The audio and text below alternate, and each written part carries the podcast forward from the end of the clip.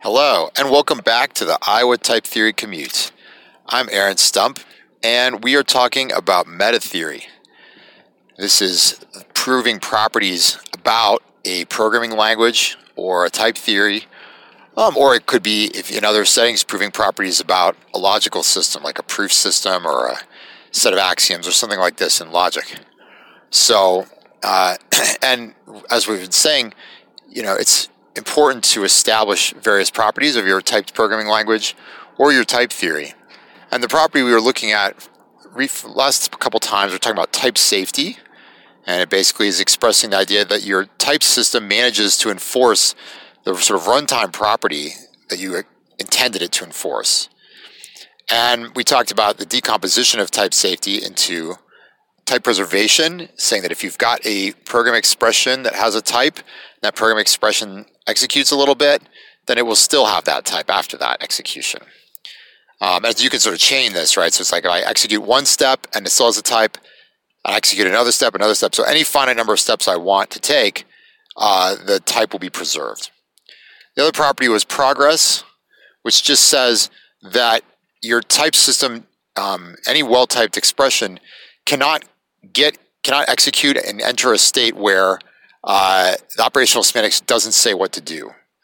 And so we model sort of the behavior we want the type system to prevent as undefinedness of our interpreter. Our interpreter, our operational semantics, just saying, I don't know what to do with this expression. And so the type system is supposed to prevent those. And the famous little statement is that well typed programs don't go wrong. That's a statement due to Robin Milner. It's a very good high level explanation of this idea of, uh, of type safety well-typed programs don't go wrong. So well-typed programs stay well-typed as you execute them, and any well-typed program you have cannot be in a sort of going wrong situation. Uh, so anyway, and how does one prove these properties? Um, well, for type preservation, you're showing that all the different ways of executing your program, you know, the, the I mean, the program, you have different constructs in your programming language. Uh, even uh, even untyped lambda calculus has like three different constructs of variables, lambda abstractions, and applications.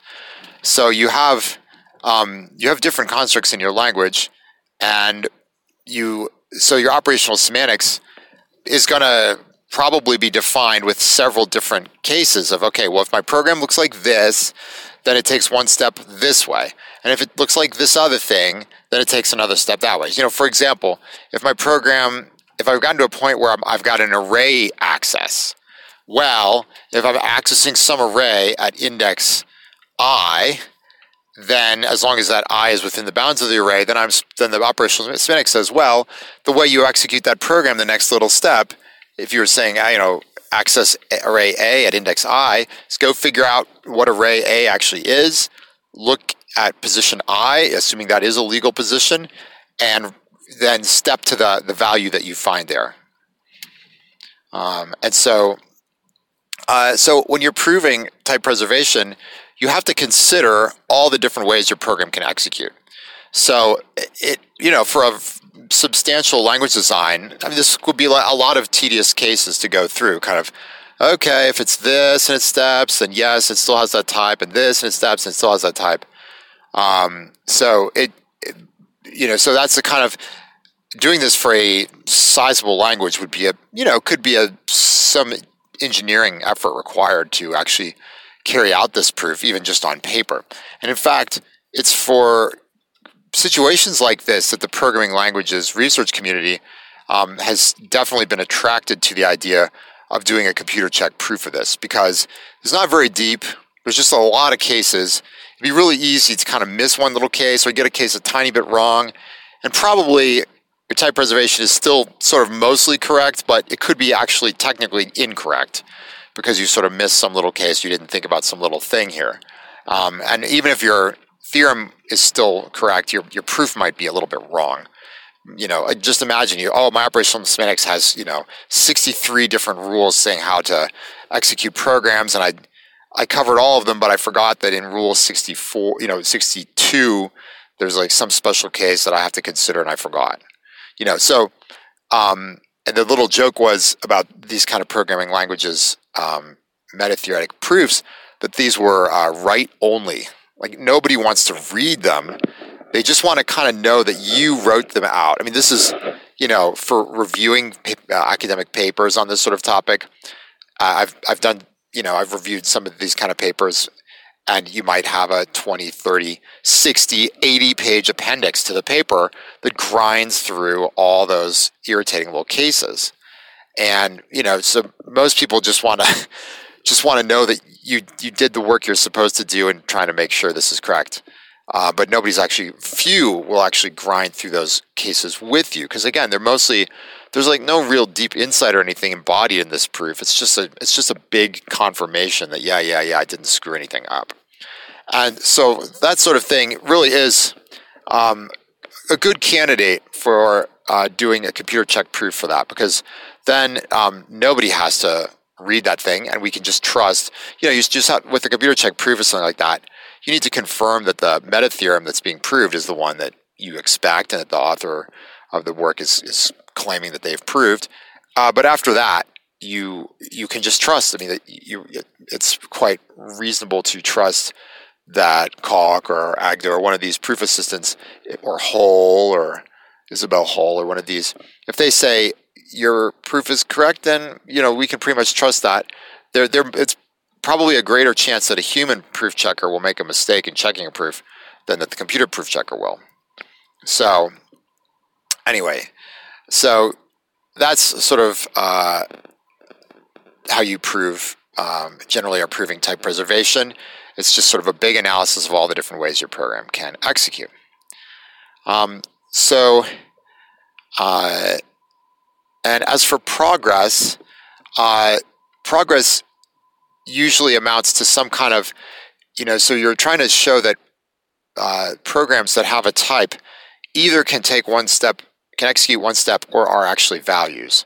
And so this usually involves sort of a big, again, the same kind of thing, a big case analysis on the ways that your program could be well typed to make sure that in all the cases where your type checker uh, or your type system, and usually we're reasoning here not about the behavior of type checkers as programs, but we're re- reasoning about the beha- about um, the type system expressed a little more declaratively than as a program, but more like as some inference rules, mathematical inference rules that say if, you know, like for a function call, you know, if the function part has type A or B and the argument has type A, then the function call has type of f applied to A has type B.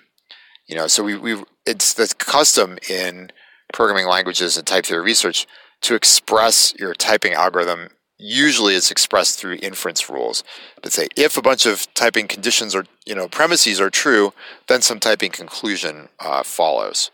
And so you just have to do a big case analysis on your typing derivation to prove that again. If you got a well-typed expression, then either it's a value or it can take a step. Um, and uh, again, these are not generally not super difficult to prove. Uh, but there could be a bunch of cases corresponding to all the different ways to type your program. So it's another good candidate for a computer check proof. Okay, so that's a little bit about how you would actually go about proving these theorems. And again, these are not these are generally not considered super hard to do. For a type theory or a type system, we, we mostly expect these to be pretty straightforward. Uh, so this will be less true when we turn to um, to some other properties of programming languages. And the two other ones that I would like to talk a bit about are confluence and normalization. We've already spoken about normalization um, as, uh, sorry, I've got a dump truck doing something in front of me. Uh, we've already spoken about normalization as a property that your um, program can reach a normal form, so it cannot run for it, it, there's a way to make it not run forever. And as we speak about this, well, it'll be time to start distinguishing in the research literature. People um, make some a little bit finer distinctions between different kinds of termination, normalization, this kind of thing. So really, there's just two. There's normalization and termination. And uh, normalization means there's some way to reach a normal form. So, and termination says no matter what you do, you're going to reach a normal form. And note these are somewhat different because you could have something that normalizes. Like there's some path, you know, you compute and compute and compute and compute, and you eventually get three. That's great. Um, and I guess it's important for the distinction between normalization and termination. We have to bear in mind that um, while programming languages generally have a fixed operational semantics that makes them deterministic, at least, you know, I mean, we might have some non deterministic operations in some programming language, or we might model certain things as non deterministic computation, but mostly programming languages are supposed to be for deterministic execution. Uh, for type theory, for various reasons, people tend to like um, to keep, not to pin down a particular uh, reduction strategy, and they leave it more open. And there's some reasons for that, and this is worth talking about. But uh, so if you have non-determinism, where there's different ways programs can execute, even sort of just run-of-the-mill programs, not like funny, you know, I don't know, probabilistic programs or something, uh, then you know, then there's a difference between normalization and termination. Again, because normalization says I can. There's some way for execution to stop, but there might be other ways where execution just goes and goes and goes forever. Whereas termination says no matter what you do, no matter how you choose to, you know, resolve the non-determinism in executing your program, it's going to terminate. It's going to reach a normal form. That's normalization and termination. So uh, oftentimes, um, those are standard term, that's standard terminology in type theory and uh, rewriting. In programming languages, people often talk about, or sort of programming languages inspired or connected research, people often talk about weak versus strong normalization. Now, you find those terms in, in type theory papers too. But we, uh, so um, strong normalization is basically termination, and weak normalization is what it's normally called normalization. I actually kind of prefer normalization versus termination as terminology. Weak versus strong, yeah, it's fine too. Um, anyway, so that's that's one of the properties we're going to discuss next, and uh, confluence is the other one that basically says uh, if you execute, if you have non-deterministic computation and you execute a program in two different sort of directions, like you kind of execute it one way and, and choosing non-deterministic, non-deterministically you execute it a little bit different way, then those two results you get, um, there must be some way to get them back, to join them back up together. So if you start at a term t and you head off in two different directions, to get terms T1 and T2, there must be some way to get T1 and T2 back together by further reduction. Not every way has to do that, just there has to be some way to do that. Um, okay, so we, will talk about these two properties um, over the next uh, few episodes. Um, it's a beautiful sunny day in Iowa again, and I hope it's nice wherever you are as well. Thank you for listening.